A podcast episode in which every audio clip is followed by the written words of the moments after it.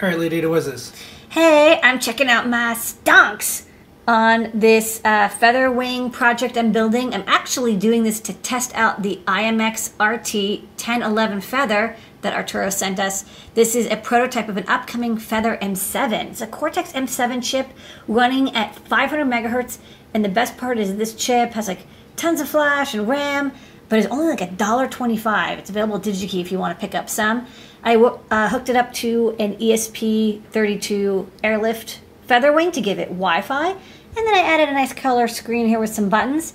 And it's connected to the internet through this API and getting uh, latest stonks and uh, the closing price and the change over the day. So it's a nice little demo to read uh, this JSON code. And the nice thing is this entire project is only about 80 lines of code. It's like CircuitPython is so efficient and so easy to code in. Stonks. Stonks.